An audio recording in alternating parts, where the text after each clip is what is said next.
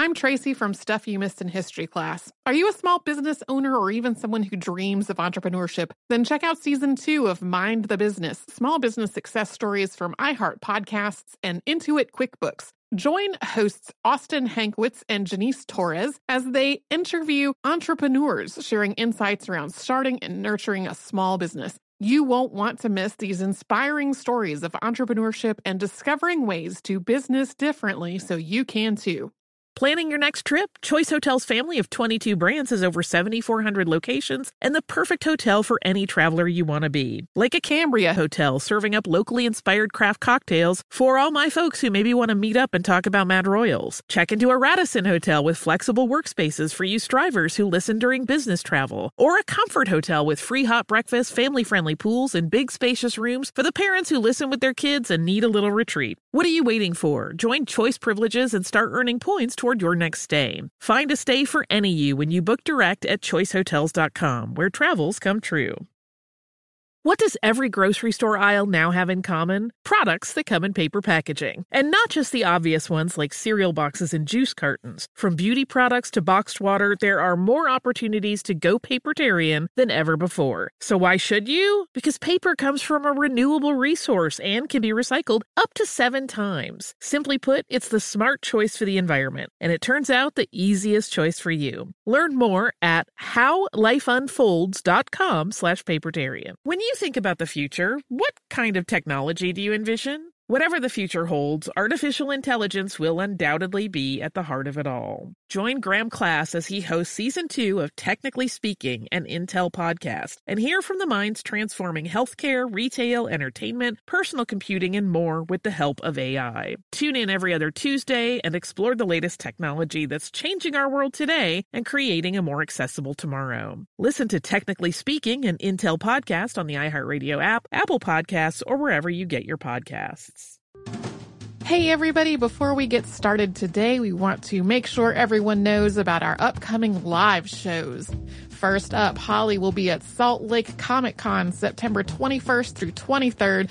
I won't be able to make it to that one, so past guest and friend of the show, Brian Young, will be talking with her about Lon Chaney. Then, on October 6th at 9.30 p.m., we will be appearing as part of New York Comic Con Presents and we'll be talking about the first comic book. You can find out more information on all of this, ticket links, everything like that if you go to missedinhistory.com and click the link that says live shows. Welcome to Stuff You Missed in History class from HowStuffWorks.com.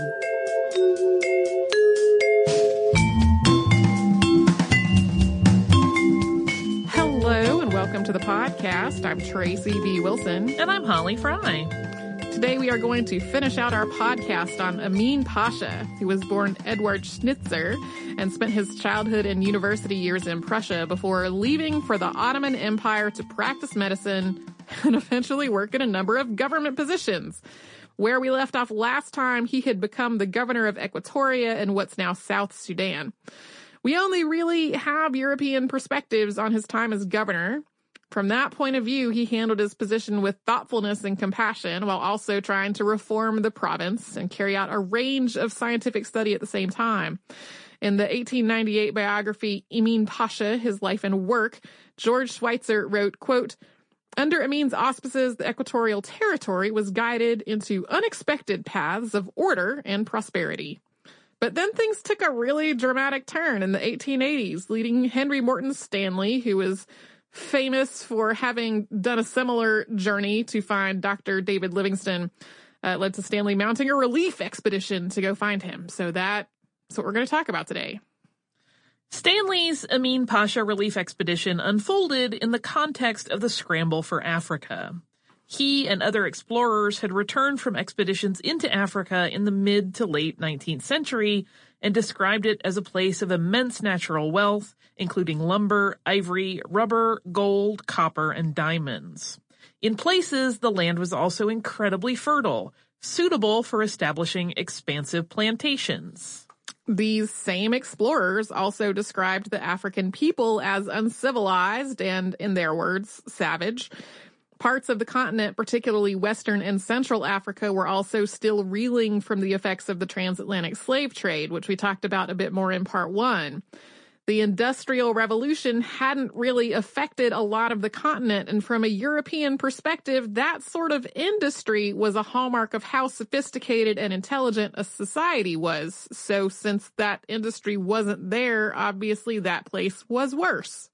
Yeah, so even though the continent of Africa was home to an immensely diverse collection of peoples and nations speaking thousands of languages and full of unique and complex social systems with their own art and music and technology, to the European eye, the civilized world should save it from Africans and then use African labor to cheaply carry out what they thought would clearly be a superior plan for industry and agriculture.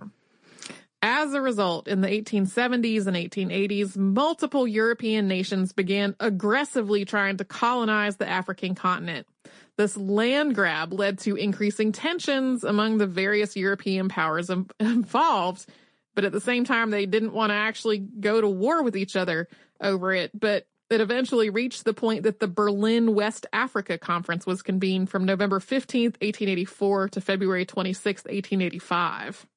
Assembled at the request of Portugal, the Berlin West Africa Conference brought Great Britain, France, Germany, Portugal, and King Leopold II of Belgium together to work out who should have which territory around the Congo River Basin. While the Berlin West Africa Conference didn't directly affect the rest of the continent, it did lay the groundwork for nations to apply the same basic ideas of partition and colonization to other parts of Africa as well. Meanwhile, the peoples of Africa had no representation or voice in this process, or any real input into the colonization that followed. While some colonial conquests did take place by force, others were carried out with very little physical conflict for a variety of reasons. Sometimes it was just obvious that the colonizing force had much greater numbers and superior firepower, so it seemed to make a lot more sense to just save everybody's lives and accept the terms. But sometimes African leaders thought that this would be sort of a temporary measure, one that might bring new developments and resources that would ultimately be beneficial for them. By 1914, European powers controlled all of Africa, apart from Liberia and Abyssinia, also known as the Ethiopian Empire. Abyssinia maintained its independence, while Liberia had been established by the American Colonization Society as a home for free black people and former slaves from the United States. Liberia declared independence on July 26, 1847. The scramble for Africa fed into an uprising that directly affected Amin Pasha's work as governor of Equatoria. In the late 19th century, Sudan had been under Egyptian rule, but in 1876, due to financial mismanagement and an overly aggressive modernization campaign, as Egypt was in so much debt that it had to declare bankruptcy. They should have just made Amin Pasha in charge of all that, and it would have been fine. That it does Perhaps. seem like he could have carried that off. Uh, Britain and France took control of Egypt's economy, and Britain eventually invaded and occupied the nation in 1882.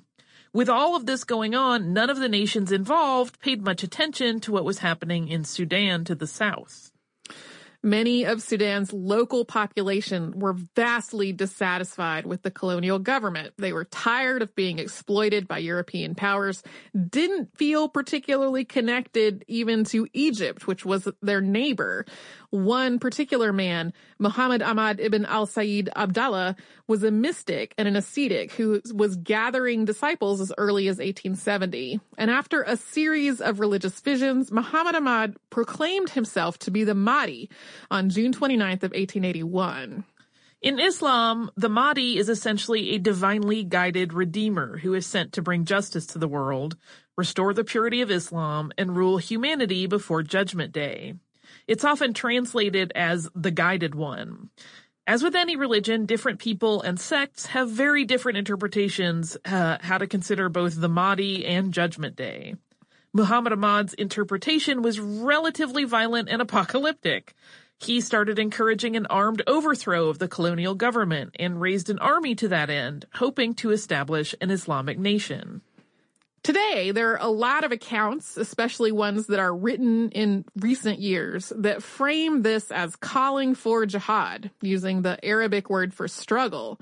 But English use of the word jihad to mean holy war is actually fairly new, with its first appearance in writing, according to the Oxford English Dictionary in 1869 although Islam as a religion uses the concept of jihad in the context of a lot of internal and external struggles that aren't violent at all, a lot of non-Muslims today interpret the word jihad only as meaning holy war.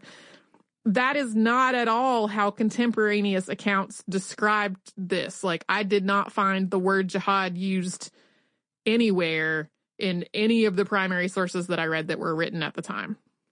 Instead, authorities in Egypt and Sudan described this as an uprising or a revolt.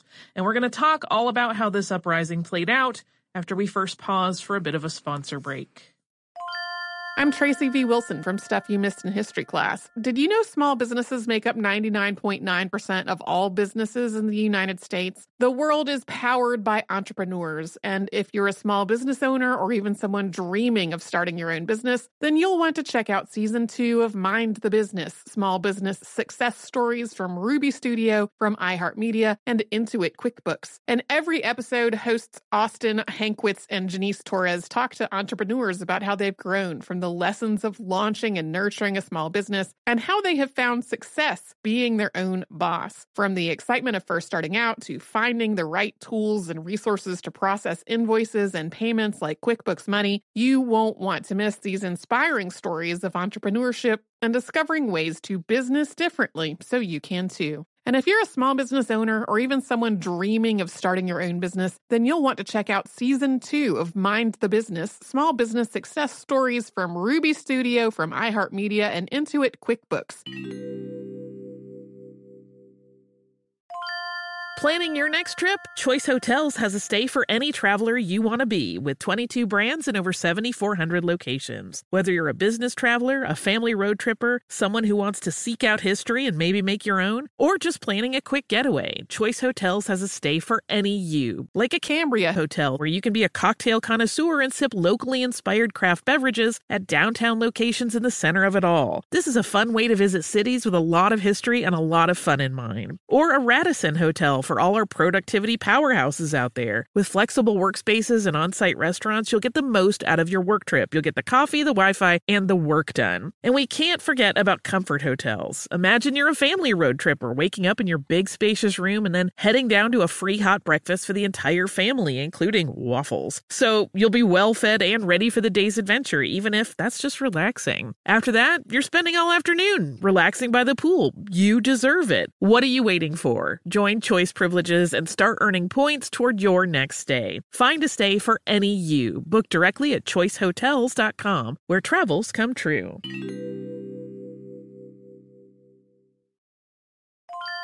Say goodbye to complicated, expensive, and uncertain shipping and say hello to an advantage with USPS Ground Advantage shipping from the United States Postal Service. Every business faces challenges, but shipping shouldn't be one of them. So keep things simple with clear, upfront pricing and no unexpected surcharges for Saturday deliveries, residential deliveries, or fuel. Keep things affordable with some of the lowest prices out there, helping you counter the rising costs of doing business with a budget friendly alternative. And keep things reliable with on time ground shipping, ensuring your shipments get to where they need to go while maintaining your hard earned reputation. USPS Ground Advantage is your ticket to easy, cost effective, and dependable shipping. It's the complete delivery service your business needs to rise above the competition. There's never been a better time to turn shipping to your advantage. Learn how at usps.com/slash advantage. USPS Ground Advantage. Simple, affordable, reliable. When you think about the future, what kind of technology do you envision? Whatever the future holds, artificial intelligence will undoubtedly be at the heart of it all. Join Graham Class as he hosts season two of Technically Speaking, an Intel podcast from Ruby Studio in partnership with Intel. Explore the future of technology that's rapidly evolving our world today with the help of AI. There is still so much work and research needed to fully understand the power and potential of AI, and Intel is at the forefront of implementing AI in revolutionary technology that's changing the world we live in for the better. In each episode, Graham interviews the minds transforming medicine and healthcare, retail, entertainment, personal computing, and more while pioneering new uses for AI in these spaces. Tune in every other Tuesday and explore the latest technology that's changing our world today and creating a more accessible tomorrow. Listen to Technically Speaking, an Intel podcast on the iHeartRadio app, Apple Podcasts, or wherever you get your podcasts.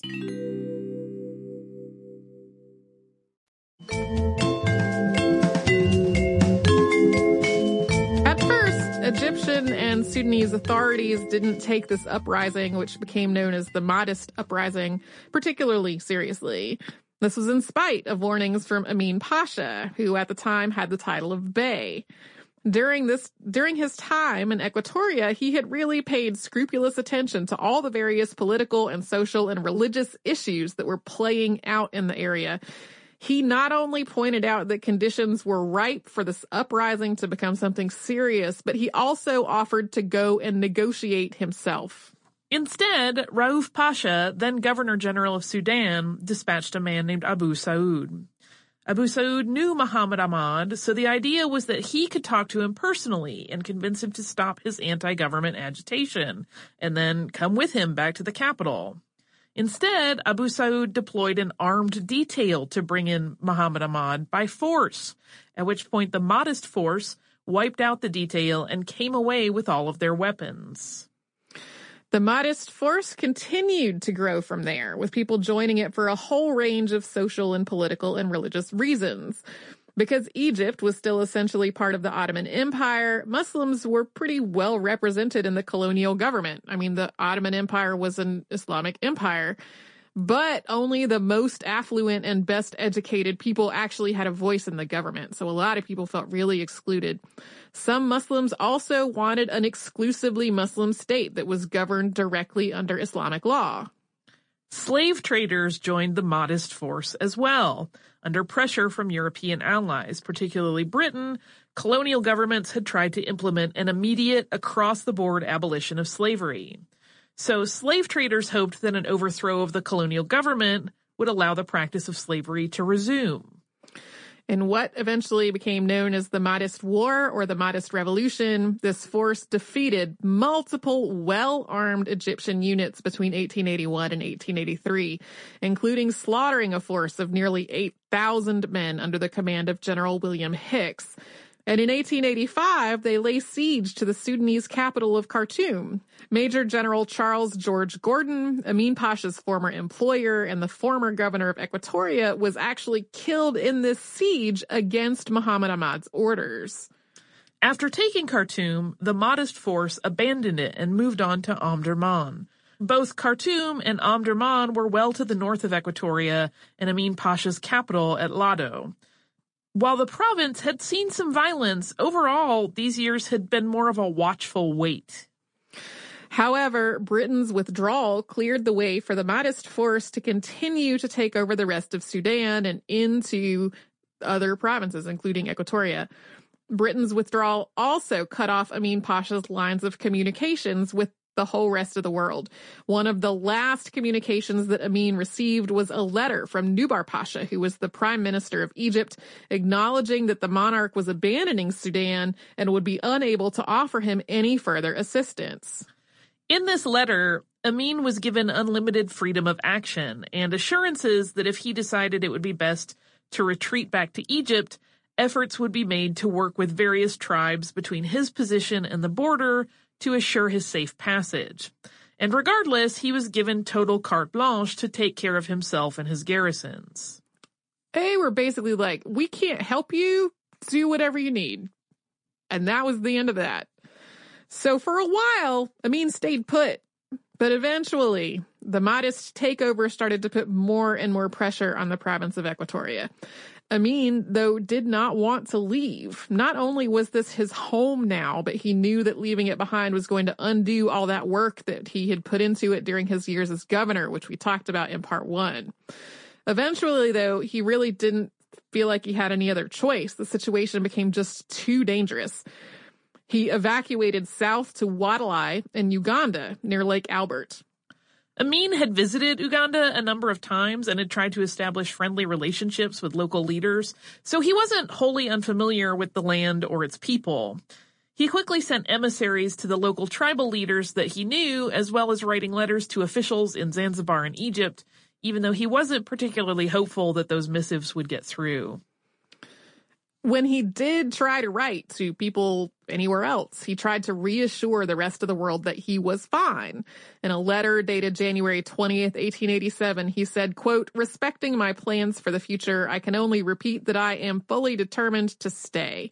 And even assuming that no help comes and the province slowly goes to pieces, I shall remain steadfast to the end. It is perfectly clear to me with that with my motley crowd, a journey right across Uganda and over the lake is an impossibility. He went on to say that they were building new boats and repairing their steamers, and so, quote, there need be no anxiety on our account. Basically, he wanted to keep everyone who had evacuated with him, which included a lot of the residents of the former Equatorian capital, together and safe. So he got to work doing a lot of the same things that he'd been doing in Equatoria, establishing crops, improving roads, and trying to see to the needs of the people he was still essentially governing. He also offered as much aid as he could to neighboring tribes, and the entire time continued on with his work as a naturalist and anthropologist. This definitely was not easy. They were essentially starting over as refugees, and they only had what they had managed to carry out of Equatoria. At one point, they lost several of their huts and a lot of their provisions in a fire. Illnesses were common, including a smallpox epidemic, and the region was also home to a species of fly whose bites tended to cause fevers and ulcerations. At some point, and the timeline is not exactly clear, Amin had married an Abyssinian woman who became ill in late February of 1887 and died on March 6th of that year. The two of them had a daughter, Farida, as well as a son who died around the same time as his mother. Outside of Uganda, nobody had any idea that any of this was going on. Nobody in Europe or anywhere else in Africa had gotten any word from Amin Pasha at all since the fall of Khartoum. That changed when Dr. Wilhelm Junker, an explorer and scientist, made his way to the eastern coast of Africa.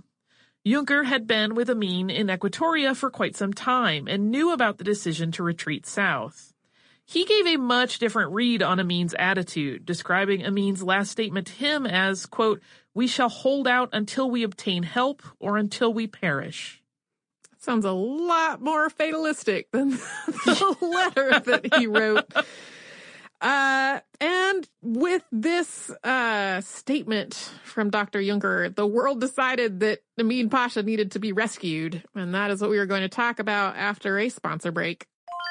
I'm Tracy V. Wilson from Stuff You Missed in History class. Did you know small businesses make up 99.9% of all businesses in the United States? The world is powered by entrepreneurs, and if you're a small business owner or even someone dreaming of starting your own business, then you'll want to check out season two of Mind the Business Small Business Success Stories from Ruby Studio, from iHeartMedia, and Intuit QuickBooks. And every episode, hosts Austin Hankwitz and Janice Torres talk to entrepreneurs about how they've grown from the lessons of launching and nurturing a small business, and how they have found success being their own boss. From the excitement of first starting out to finding the right tools and resources to process invoices and payments like QuickBooks Money, you won't want to miss these inspiring stories of entrepreneurship and discovering ways to business differently so you can too. And if you're a small business owner or even someone dreaming of starting your own business, then you'll want to check out season two of Mind the Business Small Business Success Stories from Ruby Studio, from iHeartMedia, and Intuit QuickBooks. Planning your next trip? Choice Hotels has a stay for any traveler you want to be with 22 brands and over 7,400 locations. Whether you're a business traveler, a family road tripper, someone who wants to seek out history and maybe make your own, or just planning a quick getaway, Choice Hotels has a stay for any you. Like a Cambria Hotel, where you can be a cocktail connoisseur and sip locally inspired craft beverages at downtown locations in the center of it all. This is a fun way to visit cities with a lot of history and a lot of fun in mind. Or a Radisson Hotel for all our productivity powerhouses out there. With flexible workspaces and on site restaurants, you'll get the most out of your work trip. You'll get the coffee, the Wi Fi, and the work done. And we can't forget about comfort hotels. Imagine you're a family road tripper waking up in your big spacious room and then heading down to a free hot breakfast for the entire family, including waffles. So you'll be well fed and ready for the day's adventure, even if that's just relaxing. After that, you're spending all afternoon relaxing by the pool. You deserve it. What are you waiting for? Join Choice privileges and start earning points toward your next stay. Find a stay for any you. Book directly at choicehotels.com, where travels come true.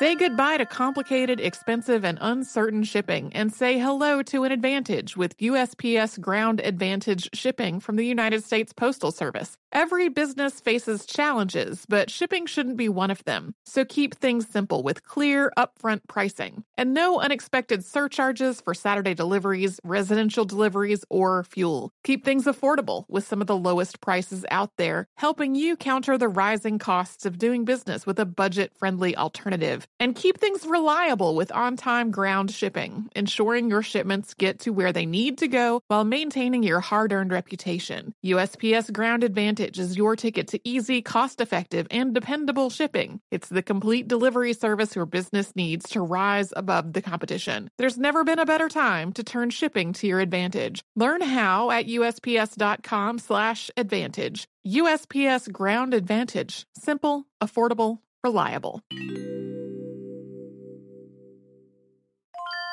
When you think about the future, what kind of technology do you envision? Whatever the future holds, artificial intelligence will undoubtedly be at the heart of it all. Join Graham Class as he hosts season two of Technically Speaking, an Intel podcast from Ruby Studio in partnership with Intel. Explore the future of technology that's rapidly evolving our world today with the help of AI. There is still so much work and research needed to fully understand the power and potential of AI, and Intel is at the forefront of implementing AI in revolutionary technology that's changing the world we live in for the better. In each episode, Graham interviews the minds transforming medicine and healthcare, retail, entertainment, personal computing, and more while pioneering new uses for AI in these spaces. Tune in every other Tuesday and explore the latest technology that's changing our world today and creating a more accessible tomorrow. Listen to Technically Speaking, an Intel podcast on the iHeartRadio app, Apple Podcasts, or wherever you get your podcasts.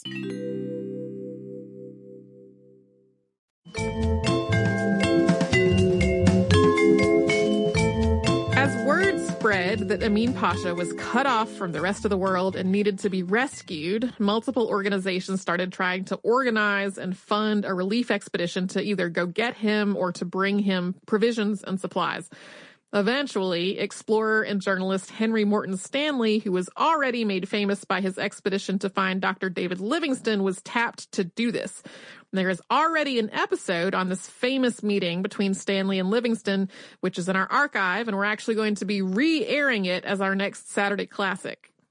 The Amin Pasha relief expedition was funded by private support, the Egyptian government, and King Leopold II of Belgium. King Leopold's activities in Africa could, and probably at some point will, be an entire other episode of the show. But, very briefly, uh, he became interested in the Congo region of Africa during Stanley's exploration there in the mid 1870s. And on February 5th, 1885, he established the Congo Free State as his personal possession under his private ownership, rather than a colony of Belgium. Leopold's rule over the Congo Free State is now notorious for brutality, exploitation, and all manner of human rights abuses. Malnutrition and disease were rampant, as well as the use of forced labor on rubber and palm oil plantations. So, uh, Leopold definitely had ulterior motives here. And these motives were one reason why Stanley did not take a remotely direct route to where Amin Pasha was believed to be. Instead, he set out on a meandering route that would allow him to try to open up more of the Congo to Leopold's control along the way. There are also reports that he was on an ivory hunt, so it's definitely not just about going to get Amin Pasha. The expedition arrived at Banana Point on the Congo coast on March 18, 1887. Three months later, he arrived in Yambuya, departing from there with an advanced column made up of 383 Africans and six Europeans. He left a rear guard behind, which was made of 265 Africans and five Europeans. For both the advance and the rear columns, this expedition went incredibly badly. Illness, including malaria, roundworm, tapeworm, and gastrointestinal issues, were rampant. So was malnutrition, as well as an epidemic of burrowing fleas that led to ulcerations and amputations. There's some speculation that cattle brought with the advance guard into Uganda spread an epidemic of sleeping sickness there. By Stanley's own admission, the expedition caused the deaths of at least 1,000 people, mostly Africans employed as soldiers or porters, but also people that he described as, quote, belligerent natives. For the rear column, it was worse. A lot, lot worse. Like it's one of the possible inspirations for Joseph Conrad's Heart of Darkness, that level of worse. Most of its officers died or were killed, and a lot of the African porters either starved to death or died from eating poisonous food.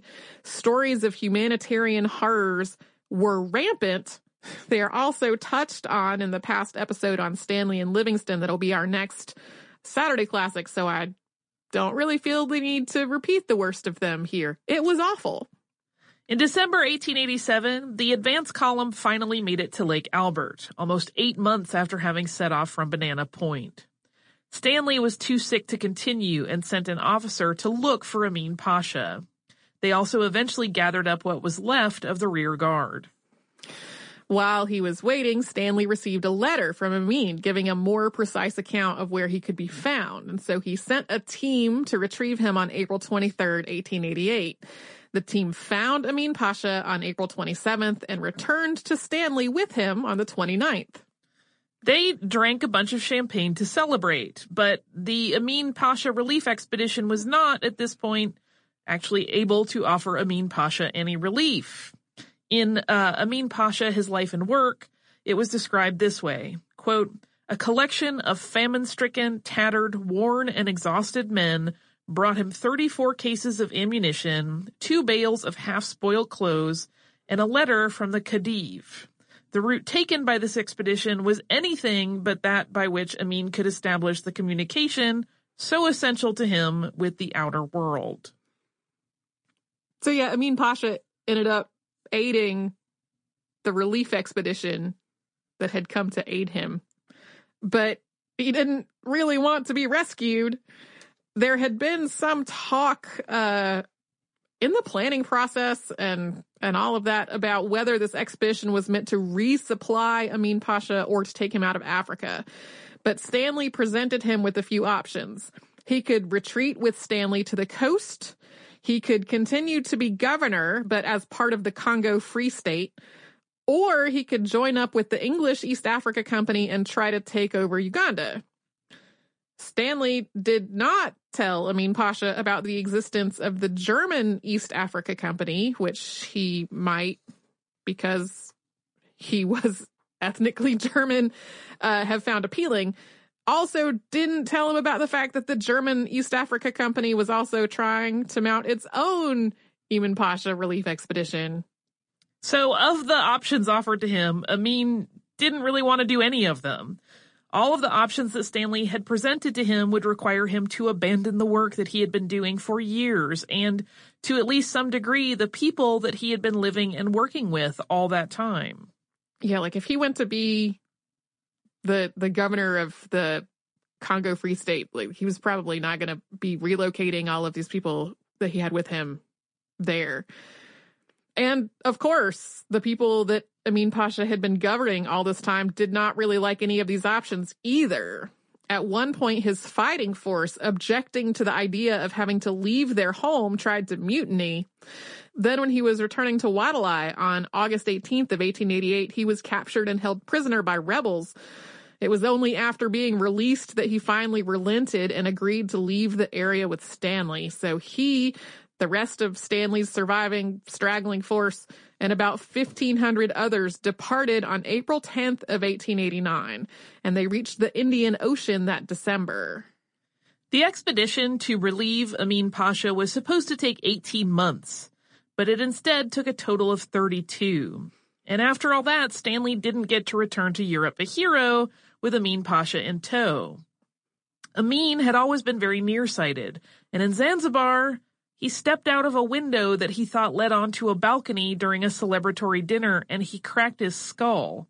And though he did recover, he was too seriously hurt to be moved, so Stanley had to return to Europe alone. After he recovered, Amin stayed in Africa. He took a job under Kaiser Wilhelm II, working to advance German interests in Central Africa during the ongoing scramble for the continent. However, this work did not go nearly as well as his governorship of Equatoria had. While he had been out of the central continent, slave traders that he had worked so assiduously against had been hard at work on their own, turning people against him. And then on July 1st, 1890, Britain and Germany signed an agreement excluding Lake Albert, which was where he was supposed to be working from German control. He continued to travel and explore in the Congo region until the 1890s, continuing to send his findings and specimens back to Western museums. Other explorers and officials sent word back to Europe reporting on his whereabouts. On December 10, 1891, a Dr. Stuhlmann reported that he was in poor health and had lost much of his eyesight.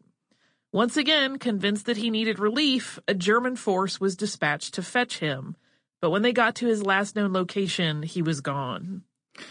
On October 23, 1892, Amin Pasha was assassinated by slave traders who slit his throat to again quote his obituary, quote, thus perished miserably in the wilds of Africa, a man who had devoted many years of his life to the cause of African civilization, whose scientific work had secured him a foremost place in the devoted band to whose labors we are indebted for our knowledge of the dark continent and whose unselfishness, amiability, and strong sense of duty are extolled by all who came into contact with him. I feel like that piece of obituary, in addition to summing up the fact that Amin Pasha seems to have been a generally good guy who was trying to do good work also sums up racist attitudes about Africa. Yeah. Amin Pasha's daughter, Farida, was sent to Nyssa, where her guardians were Amin's sister and his colleague, George Schweitzer. In 1890, Henry Morton Stanley published a book called In Darkest Africa, or The Quest, Rescue, and Retreat of Amin, Governor of Equatoria, it is a very dramatic account of the relief expedition that solidified a lot of very racist ideas about the continent of Africa. Uh, also, it solidified the idea of Henry Morton Stanley being great. Uh, it was a colossal bestseller. But that same year, the Aborigines Protection Society in London condemned the Amin Pasha relief expedition, accusing Stanley of committing atrocities against the, the African population. Stanley himself also came under a lot of scrutiny as more word spread about the horrors of the expedition, particularly the rear column's behavior. To return briefly to Sudan, Although Muhammad Ahmad died of typhus in 1885, the Mahdist force remained in control of much of Sudan until the Battle of Omdurman on September 2, 1898. And that battle was a decisive victory for the British, killing more than 10,000 of the Mahdist force, which was only 50,000. And at that point, Britain once again established Sudan as an Anglo-Egyptian colony. Amin Pasha published no books during his lifetime, although he did contribute to scientific journals and other publications. After his death, though, a number of his friends and colleagues published biographies of him that drew from and sometimes reprinted these letters and journals. A lot of these are available on the internet now. They're in the public domain. I kind of wish that they had become as widely read as Stanley's book. because, you know, I didn't read literally every single word of every journal that he wrote, but I found his descriptions of uh, life in Africa and the natural world in Africa to be written in a more um, sort of dispassionate and non-judge non-judgmental way. Right. Whereas a lot of the tone of Stanley's writing is more like, "Ooh, look how exotic and dangerous Africa is. I'm so great." Well, I think you've just explained why they were not so widely read. I know it's very Less sad. sensational and more accurate is often not what sells books. Um, as we noted earlier, we already have an episode in the archive on Stanley's rescue of Dr. Livingstone. That is from back when Sarah and Deblina were hosts, and that is actually going to be our next Saturday classic. So you get a week of sort of themed stuff. Uh, so if you hang on till Saturday, you'll get that, and you can expand your your background knowledge on this topic. That is Amin Pasha. I find him really fascinating, and I do definitely wish that we had, uh, like the perspective, more perspectives of local people, because a lot of that was not written down by anybody. So it's like we sort of have to put a level of trust that the people who were writing about him in these pretty positive terms were accurately assessing what was going on. But from everything I can determine, it does seem as though that he was liked and respected, and people thought that he was doing a pretty good job uh, governing Equatoria while he was there. So, uh, do you got some listener mail? Yes, I do. This is from Grace. It is about our recent episode on the H.L. Hunley, and it's called The Sinking of the H.L. Hunley, admittedly not anything actually to do about that sinking, which I find delightful as an email subject line. So Grace says, Hi, Tracy and Holly. I am another of your longtime listeners, first time writers. I was listening to your latest episode when you guys were talking about the blockade runners and the fantasy built up around them. I am from Halifax, Nova Scotia. Loved the previous host's episode on the explosion. And my grandmother was Acadian who grew up on the coast. I grew up hearing similar stories about rum runners. There is a cove near my grandmother's childhood home called Smuggler's Cove. It has a deep cave only accessible by land at low tide. Uh, it is a it is in the Bay of Fundy. The tides are no joke. My favorite was about my grandmother's best friend. She was apparently beautiful as a small child, and her father, who was in charge of picking up the booze from the smugglers and bringing it inland to the cities, this is the point at which they were most likely to be caught, used to drive the cart filled with hidden rum with his pretty daughter right up front.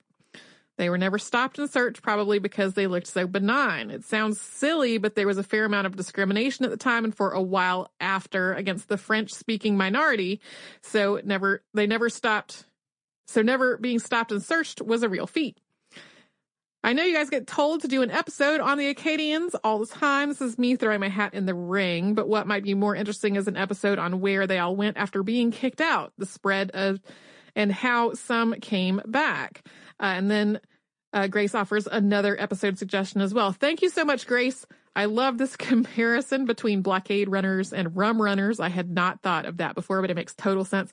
And I also wanted to read this note because, yes, the expulsion of the Acadians is definitely on the list.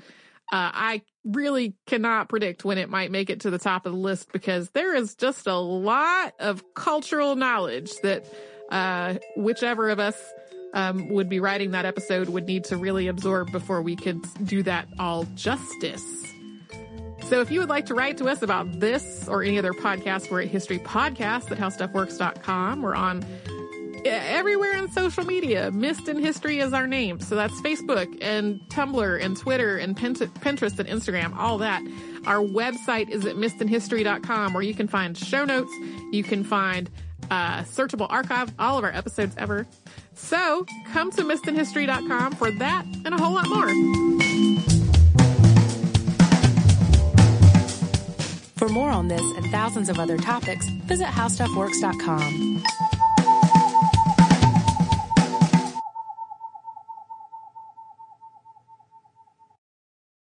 This is Malcolm Gladwell from Revisionist History.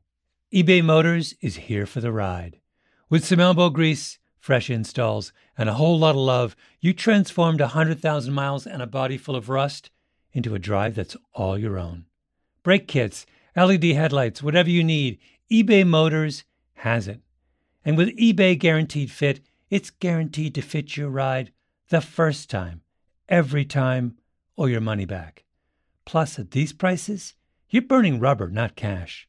Keep your ride or die alive at ebaymotors.com. Eligible items only, exclusions apply. The wait is almost over. Get ready for the 2024 NFL season as the full schedule is announced. Every rivalry, every rematch, every rookie debut, every game revealed. The 2024 NFL schedule release, presented by Verizon, coming in May. Live on NFL Network, ESPN2, and streaming on NFL Plus. Terms and conditions apply to NFL Plus. Visit NFL.com slash schedule release to learn more. This is Raquel Willis from Queer Chronicles. Right now, there are close to 500 anti LGBTQ plus bills in state legislatures across the country. Lambda Legal is leading the charge against these hateful bills that target mostly trans and non binary people. You can fight discrimination and help write the next chapter of Lambda Legal history. To learn more about their open cases and to donate, visit lambdalegal.org. That's lambdalegal.org. Looking to part ways with complicated, expensive, and uncertain shipping? Then give your business the edge it needs with USPS Ground Advantage shipping from the United States Postal Service. Keep everything simple with clear upfront pricing and no unexpected surcharges. Keep things affordable with some of the lowest prices out there. And keep it all reliable with on time ground shipments. It's time to turn shipping to your advantage. Learn how at USPS.com/slash advantage. USPS Ground Advantage. Simple, affordable, reliable.